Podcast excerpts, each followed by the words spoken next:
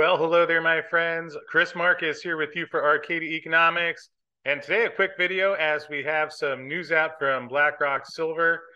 As you may have seen, I did have Andrew Pollard of BlackRock Silver join me on the show last week for an update on some of their progress. And one of the things he talked about was their recent drill intercept at their Silver Cloud project, which brought back 52.6 grams per ton gold, 606 grams per ton silver over one and a half meters.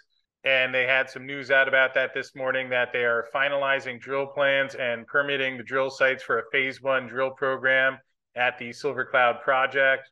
They've completed the drill plans and they're in the process of getting the permitting in place to follow up on the discovery in the Northwest Canyon. And this drill program will test approximately 500 meters of strike along the vein as well as down dip potential. And if they are successful with that phase one drill program, that would lead to a larger phase two program where an additional 10 sites will be permitted to test the potential along an additional 1,500 meters. Note here from Andrew Pollard the CEO of BlackRock mentions how virgin high grade discoveries are very rare in Nevada, which makes them excited to bring drills back to follow up on their recent multi ounce gold and silver discovery at Silver Cloud.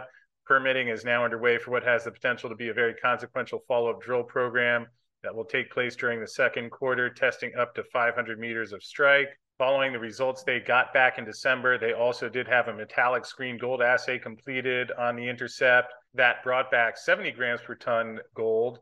And again, they're getting the permitting in place so that they can further refine what they have there. So I'll leave the link to the press release in the description field below so you can go through the full details of this. But just wanted to let you know that they are in the process of permitting and moving towards getting that drill program going in the second quarter. And also, if you'd like to hear a little bit more about what has been going on at BlackRock, at Silver Cloud, as well as their lithium mineralization and the deal they did with Tearlach, and also what's going on at their Tonopah West project, well, that interview I did with Andrew Pollard a couple days ago is coming your way now.